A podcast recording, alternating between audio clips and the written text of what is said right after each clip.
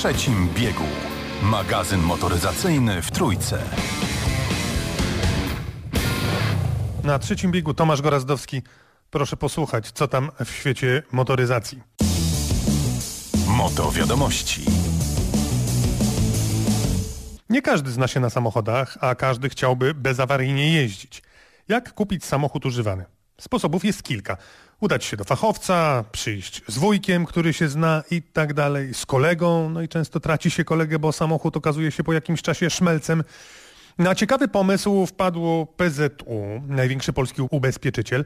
Uruchamia usługę sprawdzenia stanu technicznego samochodu przed zakupem w ramach Pomoc Non-Stop. Tak się nazywa ten program. Dzięki usłudze można sprawdzić stan techniczny pojazdu i to bez wychodzenia z domu, bo eksperci Pomoc Non-Stop skontaktują się ze sprzedającym, sprawdzą wybrane auto w dowolnym miejscu w Polsce i dostarczą kupującemu szczegółowy raport na temat stanu technicznego, a nawet oszacują, ile kosztować będzie wymagana naprawa. No właśnie, ile to będzie kosztować? Do biura prasowego PZU nie sposób się dodzwonić, a na infolinii PZU pani wiedziała na ten temat nie więcej niż ja. O kosztach czy wymaganiach nie wspominając. Czyli pomysł dobry, no ale jak ktoś chce, musi naprawdę chcieć, żeby sprawdzić, czy to się opłaca. Podpisana została nowelizacja ustawy o ruchu drogowym, ułatwiająca życie, a to jak wszyscy wiemy rzadkość. Kierowcy nie będą musieli mieć ze sobą dokumentu potwierdzającego uprawnienia do prowadzenia samochodu, nie będą musieli wozić prawa jazdy. Nie będą mieli obowiązku pokazywania go policji w czasie kontroli drogowej. Nie będzie trzeba zmieniać tablicy rejestracyjnej po zakupie samochodu używanego, który jest już zarejestrowany w Polsce. Ustawa przewiduje także możliwość rejestracji pojazdu w imieniu kupującego przez firmę zajmującą się sprzedażą nowych samochodów. Możliwe będzie czasowe wycofanie z ruchu samochodu osobowego, który nie jest użytkowany, czyli w zasadzie zmiany na plus. Kia zaprezentowała wczoraj nowe Sorento w wersji plug-in hybrid. To flagowy, najpopularniejszy SUV e, Kii, znany na całym świecie. Trzeba przyznać, że na hybrydy plug-in Kii kierowcy bardzo czekają. Sprzedaż Kii Sorento Plug-in rozpocznie się w 2021 roku. Będzie nadal miała 7-letnią gwarancję, aż do przebiegu 150 tysięcy kilometrów. Auto będzie produkowane w Korei. A już niedługo u nas o nowym Sorento szczegółowo, bo niedługo w Polsce będzie prezentacja auta, choć jeszcze nie tego plug-in. W tym tygodniu pokazano również nowe Porsche Panamera. Najwięcej uwagi poświęcono 630-konnej wersji Turbo S, która jeżeli chodzi o rozpędzanie się, zbliża się do granicy 3 sekund. 4-litrowy silnik V8 o mocy 630 koni, 820 Nm momentu obrotowego. O 80 koni mechanicznych i o 50 Nm więcej od poprzedniego. No i jak to jedzie? Na Nürburgringu Panamera Turbo S ustanowiła rekord w klasie samochodów luksusowych.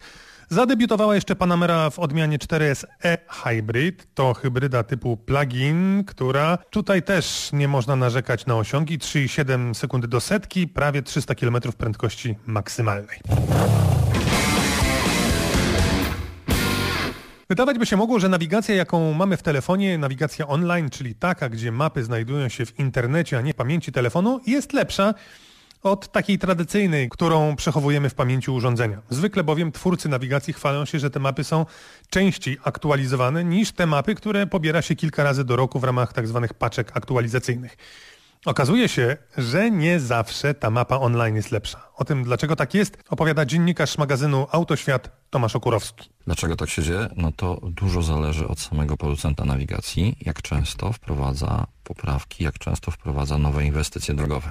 Nie jest bowiem tajemnicą, tak jak na przykład w przypadku nowego odcinka autostrady A2 oddanego na wschód od Warszawy, czyli łączącego węzeł Lubelska z autostradową obwodnicą Miejska Mazowieckiego. Taki odcinek każdy z producentów nawigacji powinien przejechać, czyli zwykle wysyła się specjalnie wyposażone auto po to, żeby zebrać odpowiedni ślad GPS i zebrać wszelkie niezbędne informacje, które potem są nanoszone na mapę, z której korzystamy w telefonie, w samochodzie, czy, czy w tablecie, czy w innym dowolnym urządzeniu z funkcją nawigacji GPS. Okazuje się, że tak wychwalane Google Maps tym razem najwyraźniej przegapiło e, dość istotną inwestycję, szczególnie dla mieszkańców Mazowsza i wschodniej części kraju. Okazało się, że na Google autostrada A2 dalej była niedostępna, co powodowało, że e, program prowadził zupełnie inaczej niż pozostałe aplikacje.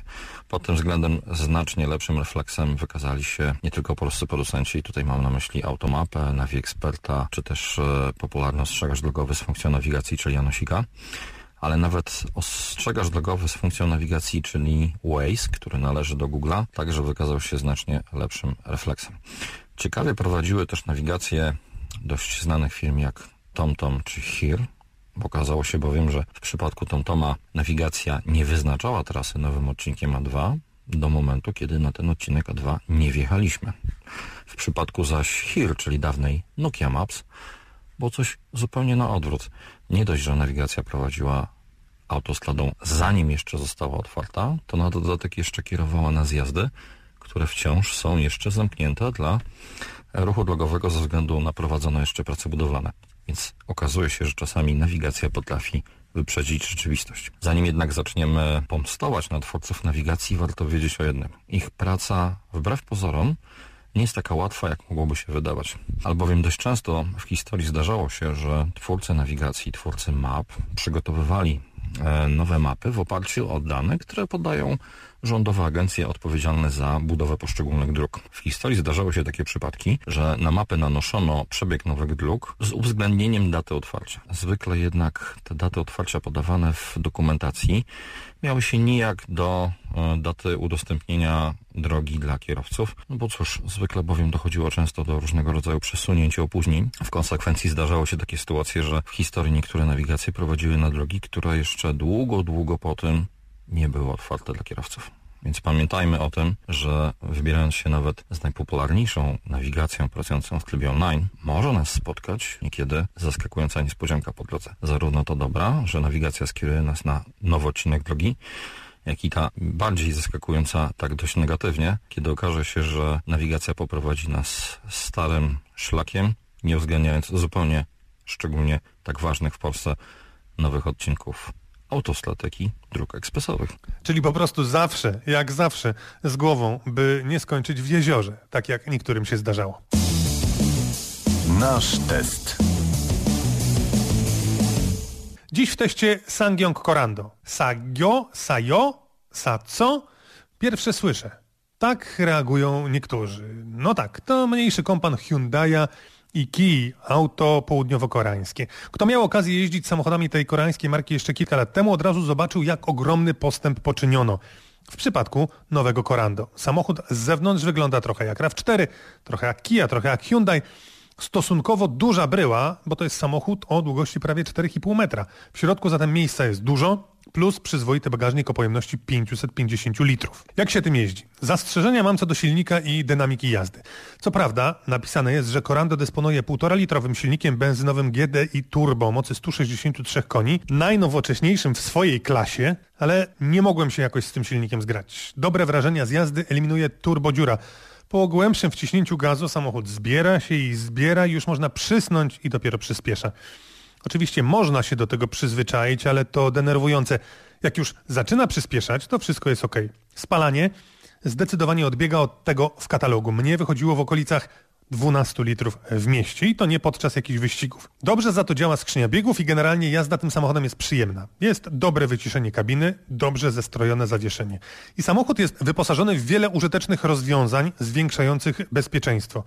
Inteligentny tempomat, asystent wyjeżdżania, asystenci jazdy w środku pasa, wyjeżdżania z parkingu, nagłego hamowania. Samochód ma aktywny napęd na cztery koła AWD, optymalizujący rozprowadzanie mocy na wszystkie mm, koła. Trzy tryby elektrycznego wspomagania kierownicy. Duży plus za znakomitą kamerę cofania, która zapewnia świetny obraz i w dzień i w nocy. I ta kamera jest lepsza od wielu w autach, nawet premium rekomenduję zrezygnować z dodatkowych nakładek na progi, bo to ani wygodne, ani praktyczne. Spodnie czy spódnice upaćkać można dosłownie za każdym razem, a wchodzić na te dodatkowe progi nie ma co, bo się złamią. Trudno będzie u konkurencji znaleźć tak duży SUV za podobną cenę i tak dobrze wyposażony. U konkurencji spotkamy czasami lepsze rozwiązania, ale za z reguły wyższą cenę, więc coś za coś. A już bazowo ten samochód jest bardzo przyzwoicie wyposażony. Niezmiennie polecam. Na Facebooku, na trzecim biegu proszę zajrzeć, polubić i z głową w drogę. Tomasz Gorazdowski.